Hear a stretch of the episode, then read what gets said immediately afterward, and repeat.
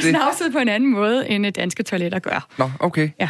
Modtaget. Og jeg kunne jo tænke mig at slippe for alle de der laminerede sædler, der altid hænger på sådan en toiletdør, om husk nu at øh, bruge børst, din mor har ikke, eller sådan et eller andet den stil. Det kunne være dejligt, hvis vi kom ud over dem, ikke? Ja.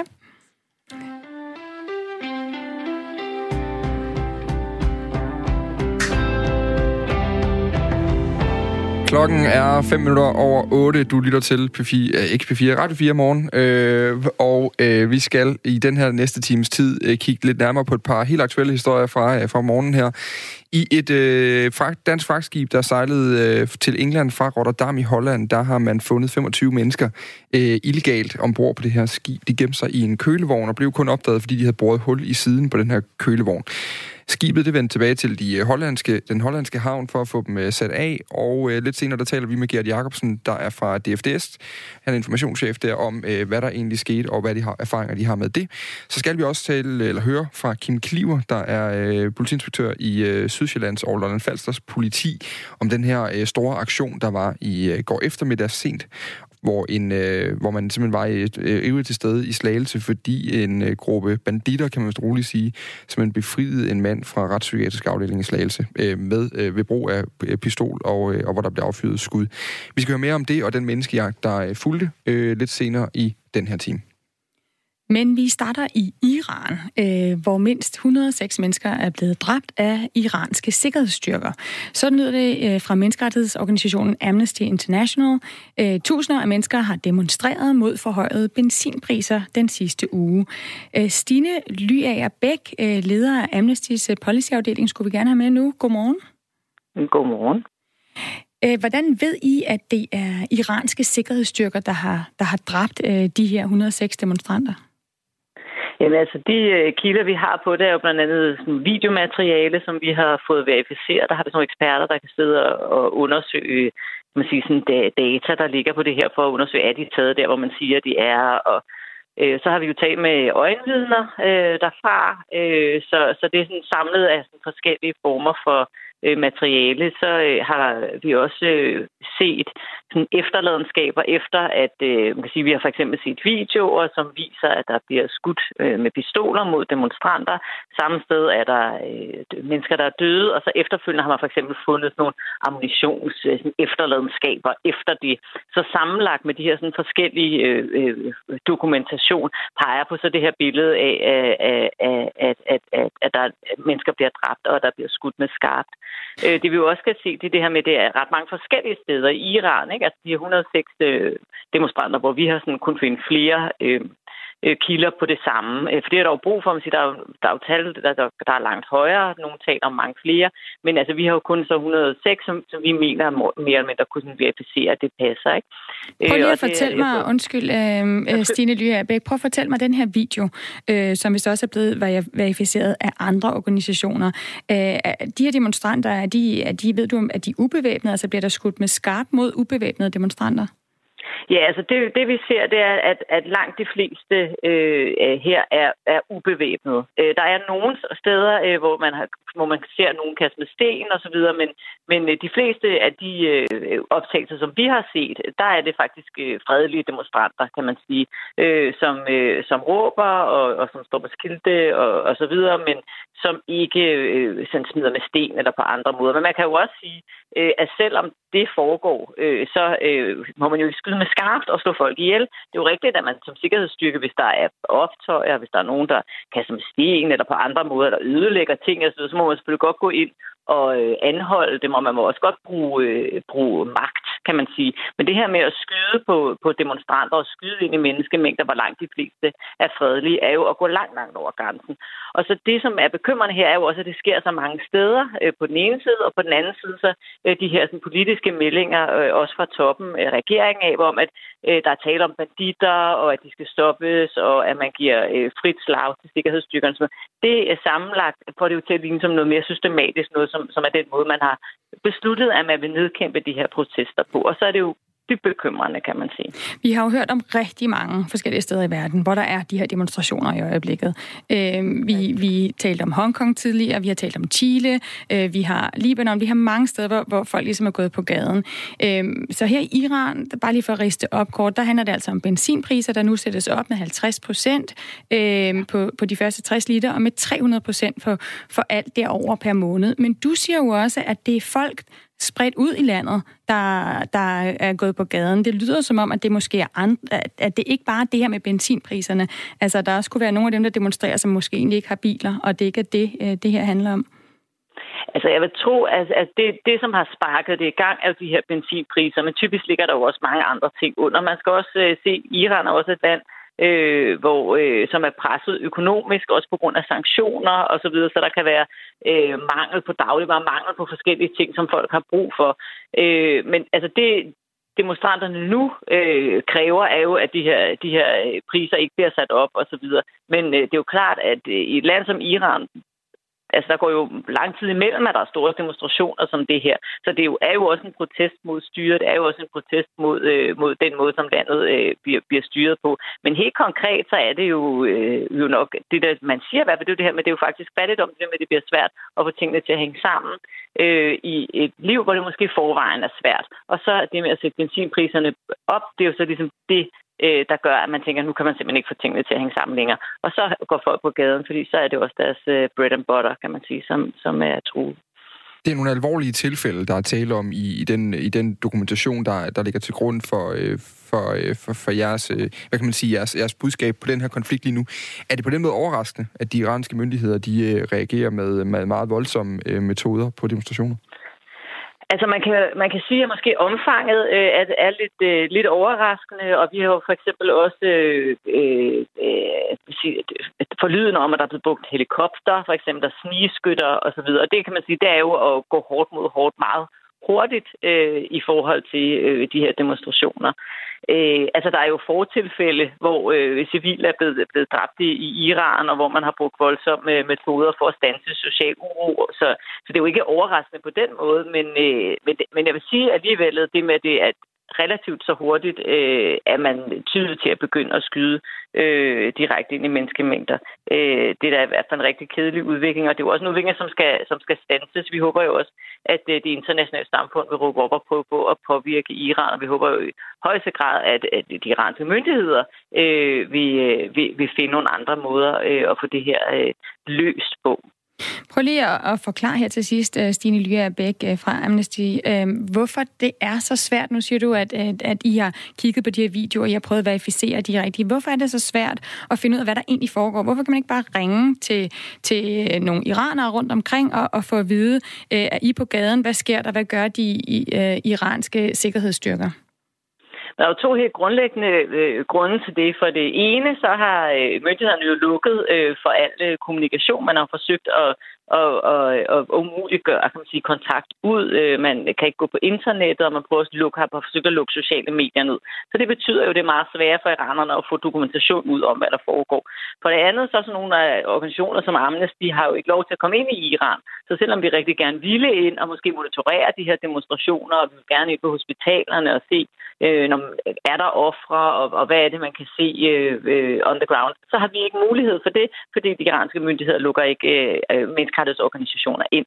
Så det er jo en anden ting, øh, som er virkelig vigtigt i det her, så det er, at, at Iran også bliver presset til at lukke øh, FN ind øh, og til at monitorere situationen, lukke menneskerettighedsorganisationer øh, ind til at monitorere situationen, sådan, så vi også kan finde ud af, hvad der foregår. Og selvfølgelig, at man åbner op for kommunikation, øh, fordi det skal man sige, så betyder det jo, at folk ikke kan få øh, dokumentation eller viden ud af landet. Men det betyder jo også, at man ikke kan søge efter viden og ikke kan kommunikere med hinanden. Og jeg vil sige, det er jo sådan helt grundlæggende menneskerettigheder, øh, som så bliver øh, knægtet, ikke kun for dem, der demonstrerer, men jo sådan set for alle andre i Iran også.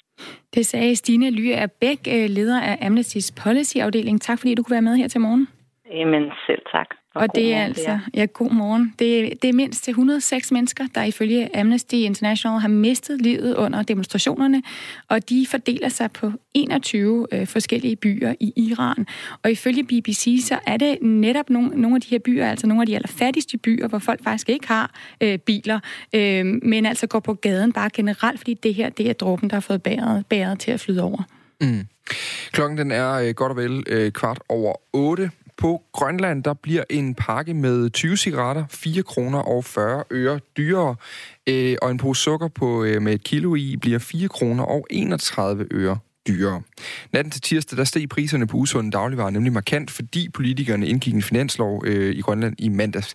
Det har skabt vrede hos rigtig mange lavtlønnede offentlige ansatte især, der mener, det bliver for dyrt at leve i Grønland fremover.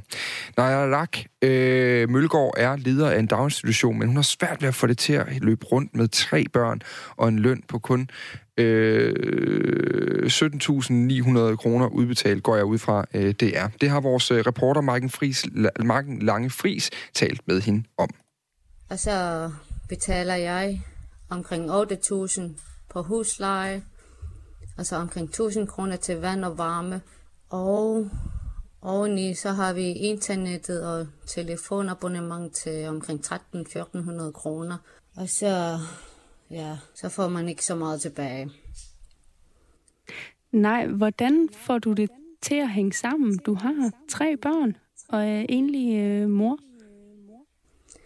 Ja, jeg prøver at spare så meget som muligt og købe kun det tilbud, vi har her i byen. Og, ja. og hvad, hvad, hvad får I for eksempel at spise? Vi spiser det der 28 dages middag, frostvarer køber jeg. Så ja, og prøver det til at hænge sammen til en måned. Så spiser vi det samme og det samme og det samme. Ja, jeg får nok øh, 2-3.000 kroner om måneden til tøj og mm, mad, sådan nogle rugbrød og pålæg, så børnene kan lave madpakke, altså morgenmad og det spiser også meget frugt, men det er også dyre. Hvor, hvor overrasket var du over, at de her prisstigninger kom natten til tirsdag? Prisstigningerne er jeg mest overrasket over. Fordi når man har tre børn, og de to har fødselsdag om, eller i november måned, så koster det også meget, når man skal holde kaffe med og så, ja, og så skal man ellers købe nogle juleslik til børnene. Men så ved jeg ikke helt, hvordan jeg skal gøre det. Men nu er der jo kommet prisstigninger på en lang række varer, altså slik og sukker og cigaretter og alkohol. Hvad, hvad kommer det her til at betyde for dig? Det er mest om slik jeg kommer til at... Øh, ja, jeg tror ikke, jeg kommer til at købe nogle slik til børnene, fordi jeg ikke har råd til det. Til julen, der plejer vi at have en hel masse slik på bordet, så jeg tror ikke, vi kommer til at have så meget. Og du har for eksempel to børn, der har øh, fødselsdag her i, i slutningen af november. Øh, hvordan, øh, hvordan plejer I at fejre det? Vi plejer at holde en, stor kaffemik, som vi gør her i Grønland. Og der kommer en hel masse mennesker til kaffemik, så i forvejen var det meget dyrt at holde kaffemik, så jeg kommer, det kommer til at koste endnu mere. Så. Hvordan bliver det anderledes i år? Jeg bliver nødt til at holde det kaffemik men ja, så tror jeg, at jeg får råd til resten af måneden. Du er sur over de her prisstigninger. Hvorfor er du det? Fordi de ikke har gjort noget ved vores løn i flere år. Og så har de lovet os til øh, valget, at pædagogernes løn skal stiges op, og, mm, og så har det ikke lade sig gøre. Men politikerne, de gør jo det her for at, øh, hvad kan man sige, få mere velfærd. Det er i hvert fald det, de siger. Kan du ikke godt se, at øh, du også skal være med til at betale for det? Jo. Øh. Ja. Hvordan siger man? Det er så pff, uretfærdigt. altså, nu ved jeg ikke helt, hvordan jeg skal sige det. Nej. Du, du sagde jo noget her. Du synes bare, det er uretfærdigt. Hvorfor? Mm. Fordi de ikke har hørt, hvad befolkningen siger, siger og øh, hvad de mener om det. Det var altså øh, Maiken Lange Fris, der havde, eller Maiken Fris Lange, der havde snakket med, øh, med øh, Najarak Mølgaard, som altså leder en daginstitution, øh, som har svært ved at få det til at løbe rundt med tre børn, og en øh, løn på 17.900 kroner, godt og vel. Vores øh, reporter, Martin, øh, Lange, Martin Friis Lange, øh, har derudover også øh, kigget på historierne, som altså kommer af, at øh, senere i dag, der er der en demonstration i Nuuk, som borgere har taget initiativ til. Den skal råbe øh, politikerne op. Der er omkring øh, 700, der har sagt, øh, de øh, deltager nok er nok, er simpelthen titlen på den her demonstration.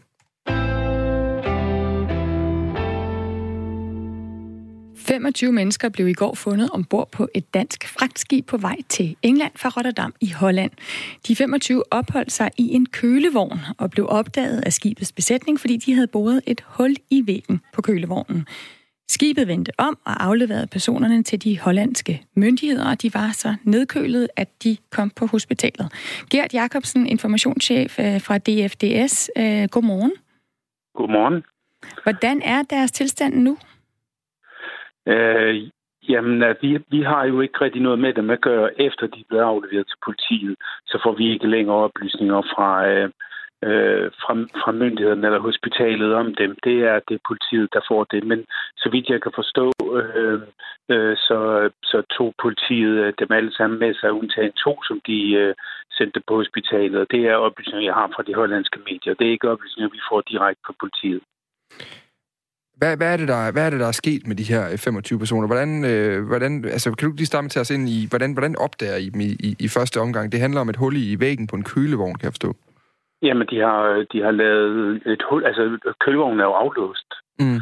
Øhm, øh, og, øh, og så har de lavet et hul i væggen. Øh, øh, hvorfor, det ved jeg ikke. Måske fordi øh, der var koldt derinde. Måske fordi øh, de kunne mærke, at skibet nu var til søs. Øh, jeg ved det ikke.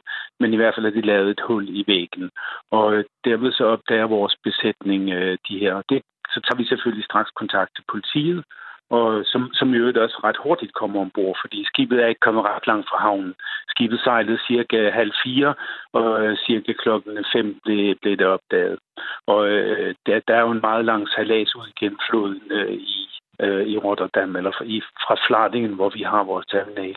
Mm. Så, øh, så da vi vendte om, var vi relativt hurtigt inde i floden igen, og der kom politiet ombord.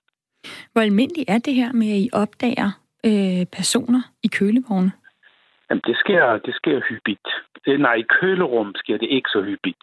Det, har, det, har, der sket for os også øh, på, på en af vores skibe, og jeg kender muligvis ikke alle episoder, fordi det, øh, vi har jo øh, øh 11 ruter i retning af Storbritannien, så det er mange salaser, vi snakker om. Men det er sket før også hos os, at man har forsøgt at komme over til Storbritannien i køletræler.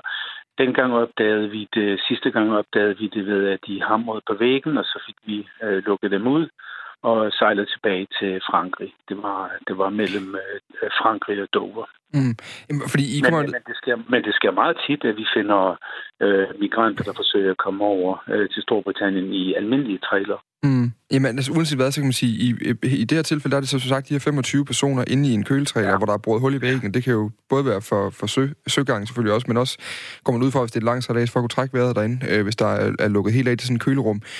Hvad er det for, nogle, hvad er det for et syn, der møder øh, i, i dine kolleger i, i DFDS, når de åbner de her døre her? Hvad, hvad, hvad fortæller de om? Det, det, det, det jeg, jeg var der ikke. Det har jeg ikke spurgt dem om. Det er jo politiet kom ret hurtigt ombord mm. og hjalp os med at åbne den trailer. Vi var jo ret tæt på havnen dengang, så politiet kom straks til stedet og hjalp os med at åbne traileren. Mm. Har I ikke øh, et ansvar for at sikre jer, at det her ikke sker? Altså, hvordan kan de have fundet vej ind i, i, i en kølevogn, som du siger, aflåst? Øh, det her det er et problem, der har eksisteret i ganske lang tid. Øh, Storbritannien har jo ret restriktive øh, indrejseforhold, og derfor så ser vi det på alle øh, overfarter, at det er sådan. Vi øh, har sikret øh, vores... Øh, altså der, der, hvor problemet skal løses, er jo ikke så meget på skibet, men som på terminalen. Den terminal, hvor, øh, hvor trailerne står og venter på at komme med skibet, øh, dem har vi gjort dem, de, de terminaler, vi driver, ligesom alle andre, ligesom havnene jo også driver nogle terminaler, og der har alle gjort alt for, øh, for at sikre terminalerne med hegn, med videoovervågning. De trailerne bliver undersøgt af hunde, øh, øh, men så kommer der jo også trailer, der, der er låst og forsejlet uden for terminalen. For eksempel køletrailer, den kan man jo ikke bare åbne. Mm. Og, uh, uh, og, og vi ser en voldsom kreativitet for, uh, for hele tiden at bryde de her systemer, som hele tiden uh, bliver stærkere og stærkere, men og som er et meget tæt system. Men presset er meget stort, så af og til så lykkes det altså at komme ombord. Men det er jo, det er jo meget, meget få af dem, der forsøger at komme øh, over, som rent faktisk også kommer med en trailer. Jamen, altså, der er jo en anden ting, når I har sådan en sejlads. Øh, et her, det er jo en kølevogn, øh, I har med fra, fra Holland til England. Øh, jeg forestiller mig, det er relativt dyrt for jer at skulle vende om til den hollandske havn. Det er relativt dyrt for os. Det er meget dyrt for os, ja. Hvad, altså, hvad, hvad taler vi om der? Hvor mange vogne er der med på sådan et uh, list der? Altså, hvor store omkostninger har det her? Det, Britannia, det kan, der kan være noget 40 trailer ombord. Men øh, op til. Men, øh, men det har jeg ikke, øh, det har vi ikke kvantificeret. Det her, mm. det handlede jo om øh, nogle mennesker, der skulle, øh, der, der skulle håndteres øh, helst så hurtigt som muligt. Mm. Og, og det var det, det, var det hensyn, vi tog. Men det, det, problemet er selvfølgelig øh, stort, fordi at det sker stort set på alle overfarter i retning af England. Og jeg må sige for alle færgerederier, der sejler i retning. Ja, fordi I må stå med en ret stor ekstra regning for sejladser, der så ikke kan lade sig gøre på det tidspunkt, hvor de skulle gøre, og I ligesom må, må, må vende ja, tilbage. Ja, altså nu, nogle gange, så kan du sige, nu, nu var det her et, et lidt større problem, end det plejer at være. Øh, nogle gange så finder vi tre-fire migranter måske, som er kommet med en trailer, som så kommer frem. De kommer tit frem, når vi er kommet til søs. Øh, og så, øh, og så har vi nogle procedurer, men vi håndterer dem ombord, tager dem med til England, men vi kan ikke øh, aflevere dem i England. Så der plejer vi at hyre vagter, som vi så har med tilbage, mm. og øh, så vi kan aflevere dem til de øh, havne, de kommer fra. Nu siger så, du, at... Det, er, det, er selvfølgelig, det, det er selvfølgelig en omkostning, det er det, men, men vi, men vi gør, hvad vi kan for at forhindre det, og vi øh, har et samarbejde med myndighederne, med politiet, med havnene, med terminalerne. Alle gør, hvad de kan for at forhindre det. Men det lyder som om, at der ikke bliver gjort nok, hvis du siger, at det her er et problem, der sker ja, hele tiden. Øh, jeg, kan og, jeg, ja. jeg kan garantere dig for, at der bliver gjort alt, hvad man kan. Hvad kan I gøre helt konkret mere? Altså, for hvis det er hver overgang, du siger, at der er nogen, Altså, er det, er det fordi, nej, at det, er... Det sagde jeg ikke. Nå, okay. Det sagde jeg ikke. Jeg, sker, det, jeg sagde ikke, det sker hver årgang. Men på mange? Det sker, det sker relativt hyppigt. Ja. Og de fleste bliver fanget langt, langt, langt. De fleste bliver fanget, øh, øh, når de forsøger at komme ind på terminalerne for, for at krybe ombord mm. i uh, trailerne. Mm. Og I kan ikke gøre noget helt konkret øh, for at sikre, at skibet simpelthen øh, ikke, at der ikke er personer ombord inden afgang? Jamen, det er det, vi gør. Mm. Det, er jo, mm. det, er jo, det er jo lige præcis det, at alle er indstillet på at gøre alt, mm. hvad de kan for. Vi har meget tæt øh, bevogtning af terminalerne. Der er meget effektive hegn ind til terminalerne. Der er videoovervågning. Vi tjekker øh, trailer med udstyr og hunde, og mm. øh, jeg kan, jeg, alle gør alt, hvad de kan øh, for at forhindre det her problem. Øh, fordi det er jo farligt at komme med et skib på den måde som blind passager. Det er jo ikke passagerskibe, det er fragtskibe. Men nogle gange så sker det jo også, at de kommer ind i de her trailer, øh, måske endda i forsejlede trailer, før de kommer til terminalen.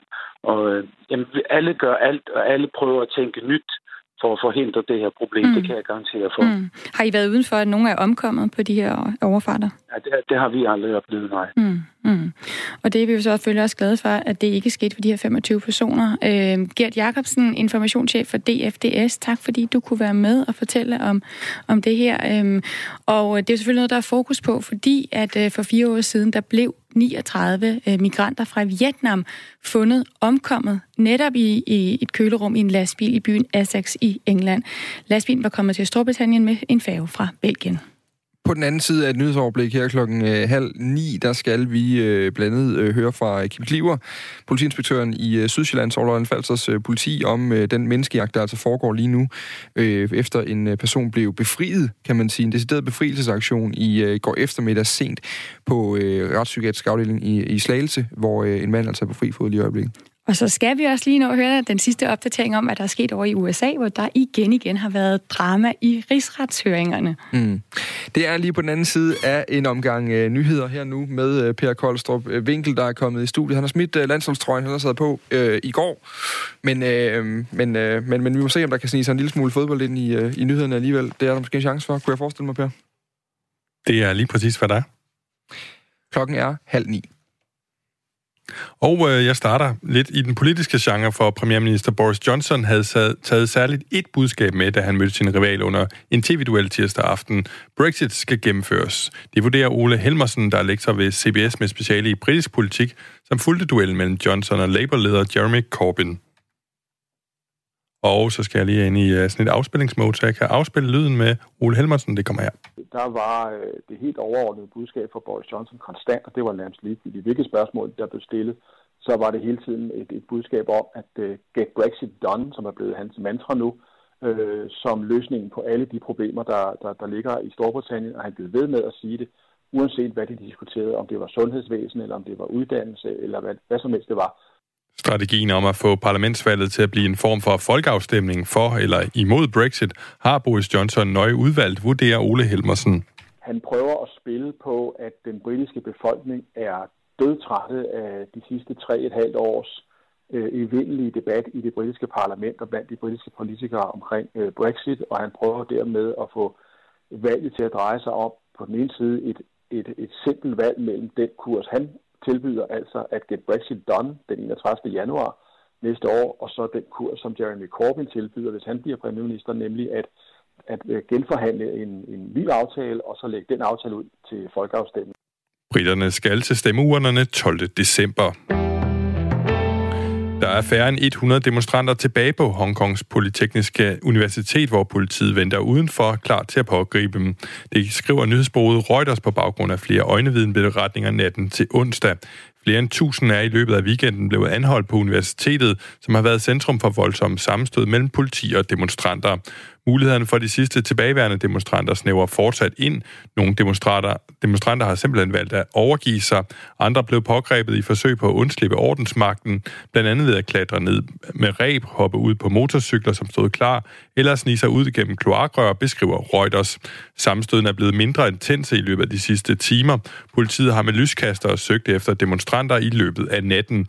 Det står i kontrast til tidligere sammenstød, hvor politiet anvendte gummikugler og tårgas, mens demonstranterne har anvendt blandt andet molotov-cocktails og buer og pil.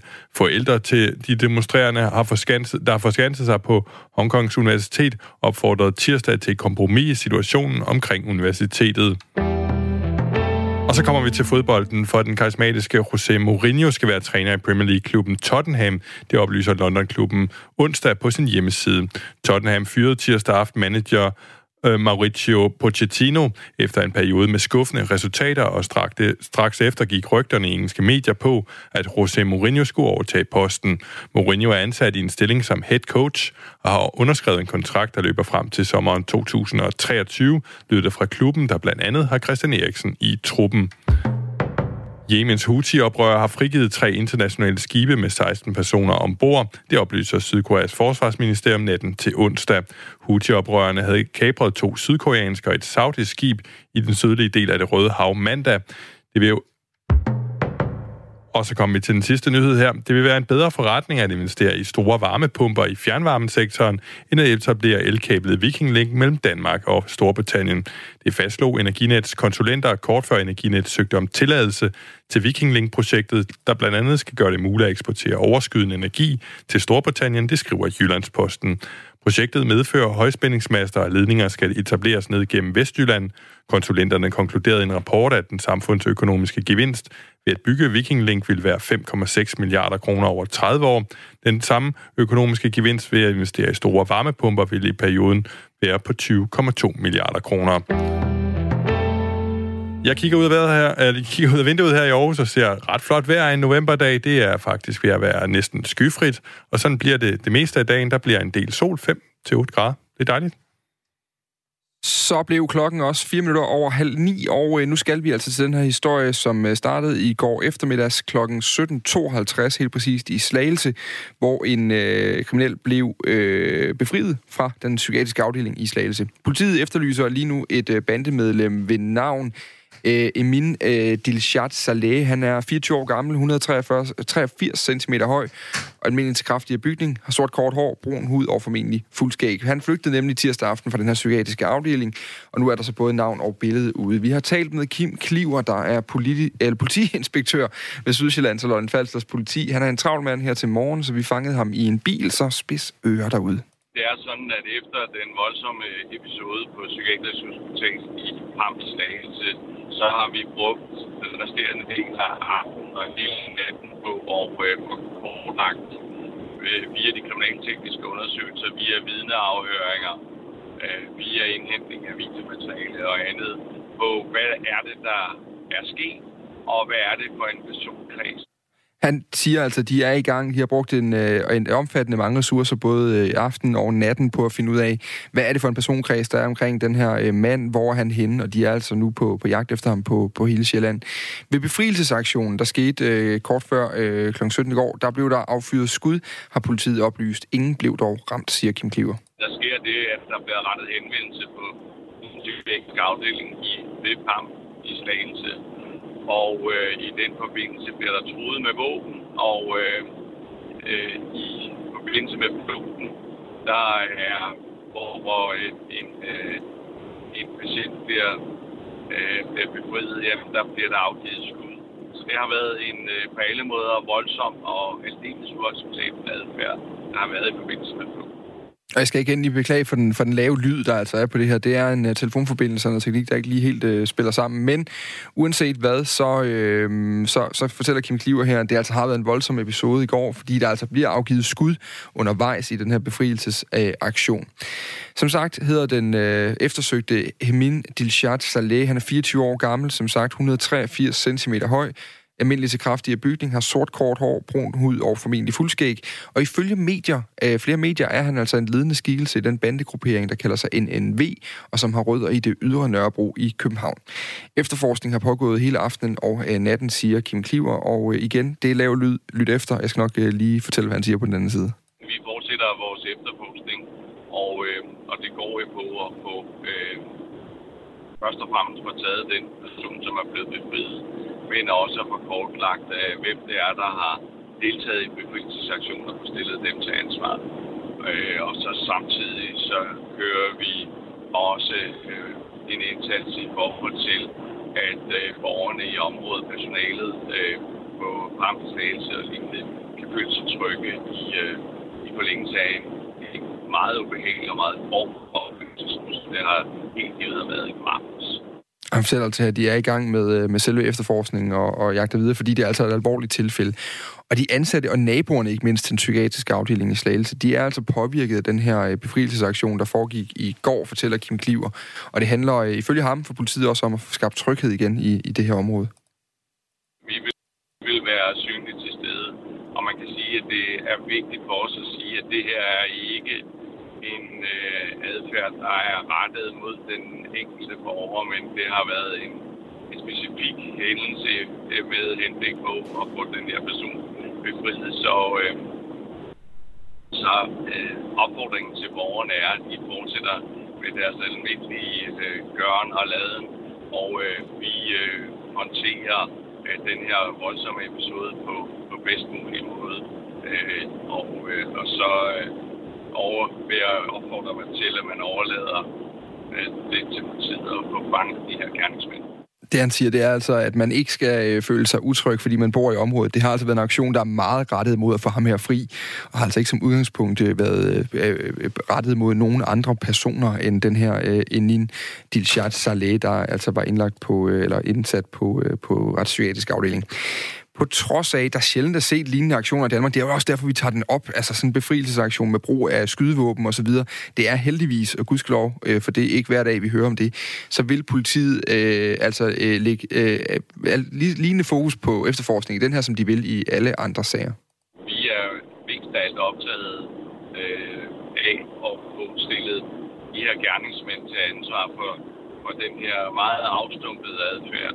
Og øh, så kommer vi ikke så meget op i, om der er tilfælde, men, men mere i, at vi får, får lavet et øh, meget solidt funderet arbejde fra, fra indsatsen start af. Kort sagt, de er i gang, og de kigger på det. Vi beklager igen den dårlige lyd i det her. Det var altså meget lavt, men øh, vi skal nok, jeg lover, vi nok skal følge op på den her historie de kommende dage, også øh, finde ud af, hvad der ligger tilbage øh, bag ved den her øh, befrielsesaktion. Ser man den pågældende mand, eller har du oplysninger om, hvor han befinder sig, skal man kontakte politiet på telefon 114. Man skal ikke selv forsøge at kontakte ham, og vi kan lige tage beskrivelsen af ham en gang til. Altså 24-årig øh, Hemin Dilshat Saleh, han er 183 cm høj, almindelig til kraftig øh, bygning, sort kort hår, og brun hud og formentlig fuldskæg. Kontakt ham ikke selv. Ring til 114, hvis du ser ham, og der er altså også billedet ude på politiets øh, hjemmeside. Det var Kim Kliver, politiinspektør i Sydsjællands og Lolland Falsters politi. Vi hørte her. Og nu vender vi lige tilbage til den her historie, som vi har fortalt om her i, i morges med et ægtepar fra Næksø, der mistede deres datter sidste år. Hun døde af kræft kun 23 år gammel. Hun havde en livsforsikring på 234.000 kroner, men den fik forældrene ikke udbetalt af forsikringen. De fik i stedet for 2.500 kroner, fordi datteren havde misset et enkelt brev som måske aldrig er nået frem. Tidligere på morgen, der spurgte vi Connie Christiansen, mor til Bolette, som altså døde den 6. februar 2018, hvad der gik galt. Jeg har sendt et brev til Bolette, mens hun var terminal, hvor hun skulle øh, svare på det for mm. at få den der livsforsikring stadigvæk. Og hvis hun ikke svarede, så fik hun ikke livsforsikring. Det... Og vi har ikke fundet det brev, og så hun har ikke svaret på det, så vidt vi ved. Mm-mm. Og så bliver den så, altså opsagt? Det er så til vores fordel. Ja, så har de så opsagt penge, uden at hun har været klar over det. Mm. De, det handler... Så de har sendt dem med almindelige brev og ikke i e-boks eller noget. Mm. Det handler jo om, at Bolette bliver terminalerklæret, fordi hendes kræft har spredt sig til, til hovedet, rykket, ryggen og, og tarmen. Yeah. Der får hun en førtidspension, og det betyder så, at hun ikke længere er, er ansat, skråstreget sygemeldt, øh, yeah. og at hendes arbejdsgiver dermed stopper med at betale ind til den her pension og forsikring, som, øh, som er ved PFA. Hvordan, hvordan opdagede I, at det ikke kunne lade sig gøre for livsforsikringen udbetalt efter hendes, øh, hendes død? Det opdager vi kun efter hun er død og, og søger hendes livsforsikring at så får vi øh, de der 10.000, som er det mindste beløb, man kan få. Det får vi til del mm. som forældre. Så hvor og... vi så... ja, hvor de så tager 2.000 nu var svært til gebyr, og så tager de oven boafgift oveni. Hvordan havde I det, I opdaget det? Hvordan Jamen, det? det kunne vi jo ikke rigtig forstå jo. Og så... Altså, de sagde de har sendt et brev, som hun ikke har svaret på og det ved vi ikke, hvor det er henne, det brev. Og så prøver vi igennem en advokat og sådan noget, men uh, det, han kan heller ikke komme igennem med det. Så de mener, det, de har retten på deres side. Mm. At uh, i sådan et brev kom frem, og de behøver ikke sende det på e-boks. Ifølge forsikringsselskabet PFA her, der har, der har Bolette jo netop fået et brev om, at indbetalingerne til hendes pension altså var, var udeblevet, og hun ville stå uden forsikring, hvis hun ikke betalte ind til den i princippet er det jo normal praksis, kan man sige, at man har en pension, så længe man, man eller en forsikring igennem pensionen, så længe man betaler øh, for den, kan man sige. Er det ikke, ja. er, er det ikke øh, hvor, hvorfor ligger ansvaret hos PFA, når reglerne jo sådan egentlig er rimelig, øh, rimelig klare lige på det? Fordi uh, PFA har ikke sikret sig, at hun har fået det brev, for hun har ikke svaret. Mm. Og det var til dårs fordel, hvis hun ikke svarede. Og så synes vi heller ikke, at man kan smide folk under, man er terminal erklæret. Du kan jo ikke starte en ny forsikring, hvis det, du fejler noget som helst.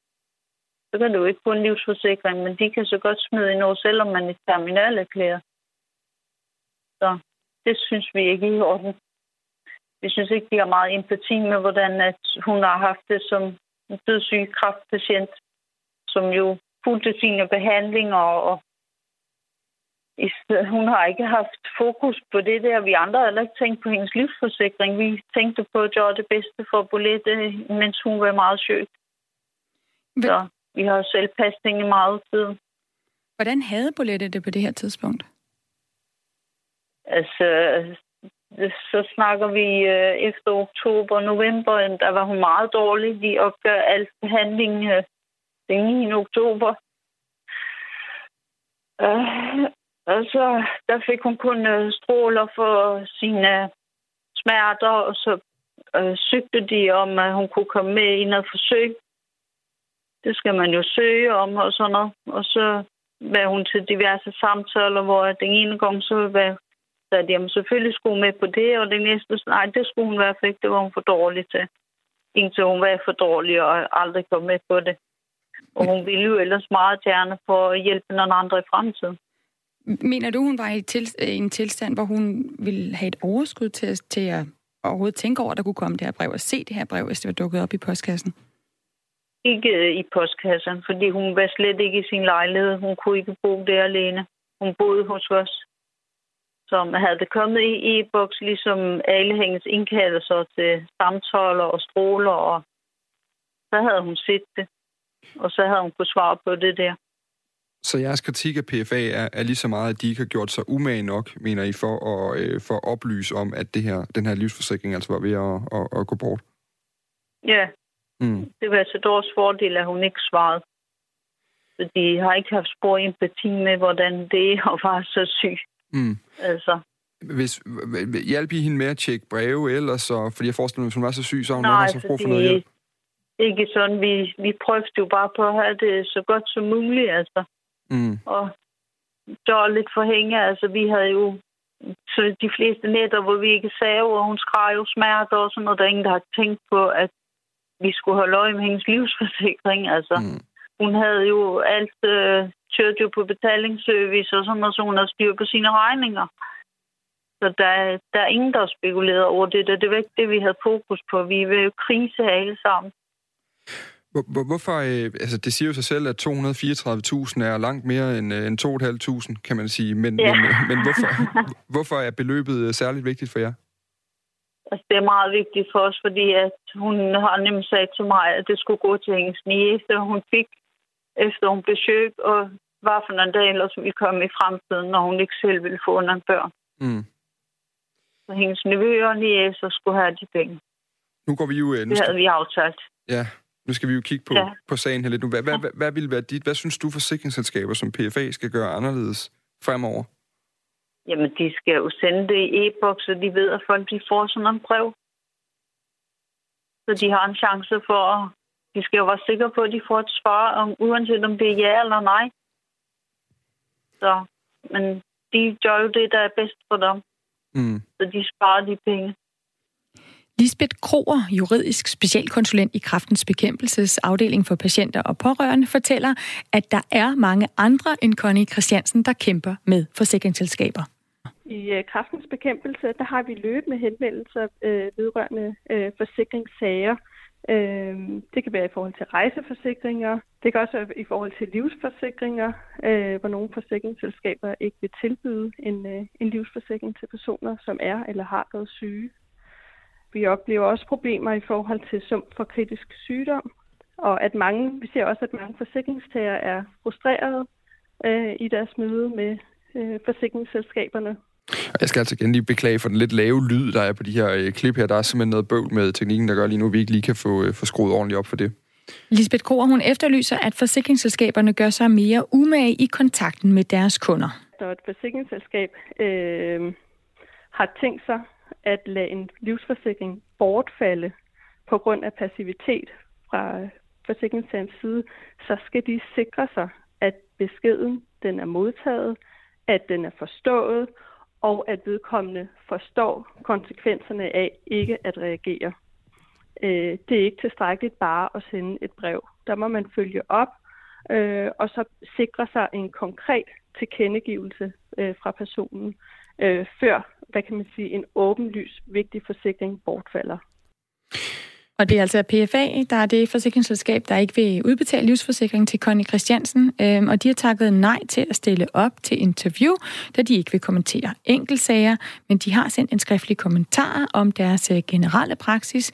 Vi har fulgt den generelle praksis for, hvordan vi som pensionsselskab griber det an, når der ikke længere bliver indbetalt, indbetalt på ordningen. Vi anvender løbende den feedback, vi får fra kunderne, øh, om hvordan vi kommunikerer med dem. Og er der noget, vi synes, vi kan gøre bedre, så tager vi det med i vores vurderinger, om vi kan gøre det anderledes fremover. Historien den, øh, kommer altså af, at øh, Bolette Christiansen, som er den afdøde øh, kvinde her, øh, har en livsforsikring igennem PFA, igennem sin arbejdsplads. Men da hun så bliver førtidspensionist på grund af sin øh, terminaldiagnose for, for kræft bliver stadig kroppen, så bliver den her øh, arbejdsgiverbetalte øh, livsforsikring, altså i, øh, der stopper arbejdsgiveren at betale ind til den, og øh, hun får altså øh, kun et enkelt brev, som hun aldrig modtager, om at øh, hun selv skal starte indbetalingen op. Det er altså, øh, den historie, den kommer vi også til at, at, at, at følge op på. Vi skal øh, lige kigge øh, på noget andet her, Stine, fordi hvis jeg bare starter den, så kan jeg jo sige, øh, du må ikke... Nu skal jeg lige finde den her. Du må havde... ikke købe, sælge og bearbejde øh, beriget uran. Nej, det er rigtigt, det må man ikke. Man må heller ikke bage snobrød og andre bålafhængige aktiviteter. Det må man heller ikke. Øh, kastestjernetræning med, øh, med Ninja-klubben, oh, det, det må man heller Ej, ikke. Man og ikke. åbenbart så kigger vi best, øh, specielt på en bolette. Ja, det ja. ved jeg ikke lige, hvem det er. Man må heller ikke vandkamp, og man må heller ikke dressurridning. Nej, og man må heller ikke teste flammekastere. Det gælder også Elon Musk, skriver de lige. Ja, ja det er og vigtigt. så er der noget med æselører. Det er, jo, jamen, det er også det mest irriterende, der overhovedet kan dukke op på et bibliotek. Det er, hvis folk laver æselører i bøgerne. Og det er jo netop det? et bibliotek, vi ja. taler om. Det her, det er simpelthen en, øh, et opslag, som er blevet lavet øh, på øh, Aalborg Bibliotek. Og øh, det har de lavet for at sige, at øh, der er faktisk en anden ting, man bestemt heller ikke må. Hvad er det, Dan? Det her kører på elløbehjul. Og det, ved du hvad, den er jo, det er jo kommet til Aalborg nu. Det tog lige lidt længere tid, nu bor, jeg bor selv i Aalborg, kan jeg godt afsløre nu. Og det kommer er det dig, derom, der har kørt på elløbehjul rundt i bibliotekerne? Det kan den, den lymende låter for, det ikke er. Altså, er der noget, der er irriterende at se på, så er det de der elløbehjul. Der fik jeg lige meldt helt rent. De står overalt, og nu er de altså også begyndt at drøne rundt inde på Aalborg Bibliotek på de her elløbehjul, de unge mennesker. Og derfor så har øh, ledelsen, altså på Aalborg Bibliotek, simpelthen følt sig øh, påtvunget at gå på Facebook nu og sige, så stopper I med det, og med det berigede uran, og med æsløerne, og med alle de andre vigtige ting på biblioteket. kampen og dressurredningen. Præcis. Det er en meget, øh, meget lille sjovt opslag, de har fået lavet, som er blevet delt helt usandsynligt mange gange på, øh, på Facebook, og øh, måske er det meget godt lige at få meldt ud, fordi altså, de her biblioteker, de bliver jo gerne øh, mere moderne med tiden, så man kan godt blive i tvivl, om man ikke lige må tage sådan en tur. Og man kunne også spørge, om der er noget med, at hvis man nu for eksempel kunne øh, øh, læse højt af kirkegård, imens man meget stille og roligt løb på det her elløbehjul. Kunne man så få lov til det? Nej. Nej. Det må du ikke. Okay. Og du må heller ikke lave æseløer den bog, Stine. Stop. Okay. okay. Vi har fået besøg i studiet af øh, Camilla Due. Goddag, Camilla. Kommet gående ind, ikke på elløbehjul. Nej, det er dejligt at se. Og du, jeg, må jeg se det stykke papir? Ingen æseløer, alt er godt. Heller ingen noter endnu, fordi Nej. jeg ikke er kommet i gang med et program. Nej, det starter først kl. 5 over 9, når der har været nyheder. Øh, hvad skal det handle om i dag? Jamen, øh, det er jo øh, FN's internationale børnedag i dag, hvor øh, børnekonventionen bliver fejret, og det er en konvention, som prøver at sikre børns rettigheder, og det er blandt andet sådan ret til skole, ret til indflydelse, ret til medbestemmelse osv. Men her i Danmark, der spiller det jo ret godt med de rettigheder, så derfor så kigger vi på noget af det, som kunne blive endnu bedre, og der er rigtig mange børn, der har det psykisk svært, det er øh, simpelthen så trist at se alle de tal, der bare enten går op eller ned, men virkelig øh, altid går i den dårlige retning. Øh, for eksempel øh, er der øh, tre gange så mange børn og unge mellem 0 og 18 år, som i dag øh, har diagnosen angst og depression. Øh, hver femte barn har en decideret lav tilfredshed med livet. Og der er rigtig mange børn, der går og er ked af det, nervøse, har svært ved at falde i søvn, ondt i maven. Og det synes jeg, at vi, øh, vi skal tale om, og derfor så vil jeg også rigtig gerne høre fra øh, nogle forældre derude, øh, om de har oplevet, at deres børn har det svært, og hvad de så øh, har gjort. Fordi jeg tror på, at vi sammen kan finde nogle løsninger, så der er så mange børn, der ikke skal gå rundt og, og mistrives. Mm. Udmærket. Vi, havde jo selv, kan man lige sige, vi, vi talte lidt om det her i morges med en forsker, øh, som pegede på det her med, at det er at sidde på internettet, nogle gange kan have noget med det at gøre. Det kunne være spændende, om det også er den opfattelse, forældrene har, og de mm. unge har. Det er helt klart noget af det, som øh, jeg også vil komme ind på. Det er selvfølgelig de sociale medier, fordi de har startet en, en helt ny måde at være, øh, være barn og være ung på. Mm. Så mit spørgsmål er altså i dag, har du oplevet børn, der har haft det svært, og hvad skyldes det? Og øh, har du nogle øh, bud på, hvad der kan gøres for, at øh, flere børn får det psykisk godt og bliver mere glade? Det kan jo også være, at du arbejder uden forening. Det kan også være, at du øh, er skolelærer, og du har gjort et eller andet, som du øh, kan se, det virker. Så må du meget gerne øh, dele det på en sms 1424. Start beskeden med R4, lav et mellemrum, og så send den afsted. Og det er altså Camilla Due, som øh, kommer på med Ring til Due øh, her klokken 9, lige efter at Radio 4 Morgen er færdig, og vi får selvfølgelig lige nogle nyheder imellem. Du får lov til at gå ud og skrive dine noter nu. Tak for det, Det Camilla. vil jeg gøre. Klokken den er blevet øh, lige godt og vel 6 minutter i 9. Der er nyheder inden så længe, men først og fremmest så skal vi lige en tur til øh, The Great States over og øh, ligesom følge sådan en... Jamen det er jo nærmest blevet en følgetong hos os. Vi har nogle ting kørende derovre. Vi kigger frem mod præsidentvalget næste år, Stine. Det gør vi. Vi kigger på en øh, rigsretssag i øjeblikket. En rigsretshøring. Rigsretshøring, beklager. Mm. Det er jo en rigsretssag i store. Øh, det hele. er det ikke endnu. Okay. Altså, der skal den formelt være nået til øh, senatet. Take it away. Ja, altså der er den her undersøgelse i gang jo om USA's præsident Donald Trump, og om han har misbrugt sit embede.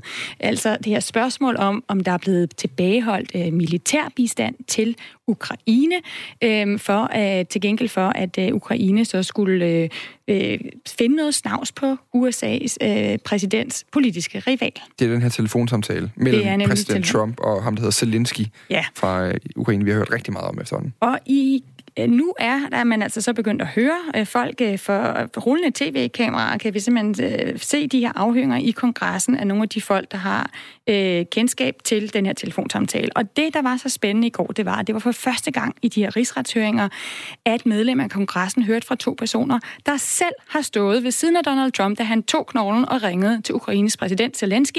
Den ene, det er oberstløjtnant Al- øh, Alexander Windman. Han er rådgiver i øh, USA's Nationale Sikkerhedsråd, altså et af de her meget vigtige råd, der er i det hvide hus, øh, netop på området Ukraine. Det vil sige, at han er ansat i det hvide hus, og alligevel så sad han her i går i kongressen i fuld uniform med sine hædersbevisninger på jakken og sagde sådan her. It was inappropriate. It was improper for the president to request and to demand an investigation into a political opponent. opponent. Man kan høre, at han øh, vejer sine ord øh, tungt her, må man sige. Han siger, at det er upassende for præsidenten at kræve en efterforskning af en politisk rival, siger Winman. Han fortalte, at han blev så chokeret, at han indberettede det blandt andet til Sikkerhedsrådets juridiske rådgiver. Ja, og det er lidt vigtigt at vide lidt om ham her, Alexander Windman, fordi han øh, har over 20 års erfaring fra det amerikanske militær. Han er en dekoreret Irak-veteran. Hvad, betyder det bare, at han har mange af de der øh, pletter på siden? Altså, han har Han mange har en de der masse forskellige emblemer? hædersbevisninger, ja. det kunne man også se, hvis man fulgte med i går. Ja. Og hvorfor er det vigtigt? Det er det, fordi at så fremstår han som en mere troværdig kilde. Altså alt det her, det handler om, at demokraterne, de prøver at afhøre nogle folk nu og sige, prøv at høre her, der er et problem. De her, når de her folk siger, at Trump han har misbrugt sin magt, så kan I nok se, at der er et problem. Republikanerne, de, prøver at så tvivl om, hvorvidt de her kilder overhovedet ved, hvad de taler om. Mm. Øhm, og det er jo måske en lille smule svært for republikanerne at sidde og så tvivl om sådan en mand, der jo tydeligvis er, hvad vi vil i USA kalde en amerikansk patriot, altså en, der er ved at kæmpe for landet og vende hjem som en, en held. Han taler flydende russisk og ukrainsk. Og Alexander Windman, han var også selv klar over, at der ville blive så tvivl om, hvad, altså hvem han er som person, og hvor troværdig han er som kilde. Han, derfor startede han øh, hele den her høring med at fortælle om hans egen øh, øh fars flugt fra Sovjetunionen til USA, altså fra et kommunistisk regime til det, vi kalder Land of the Free.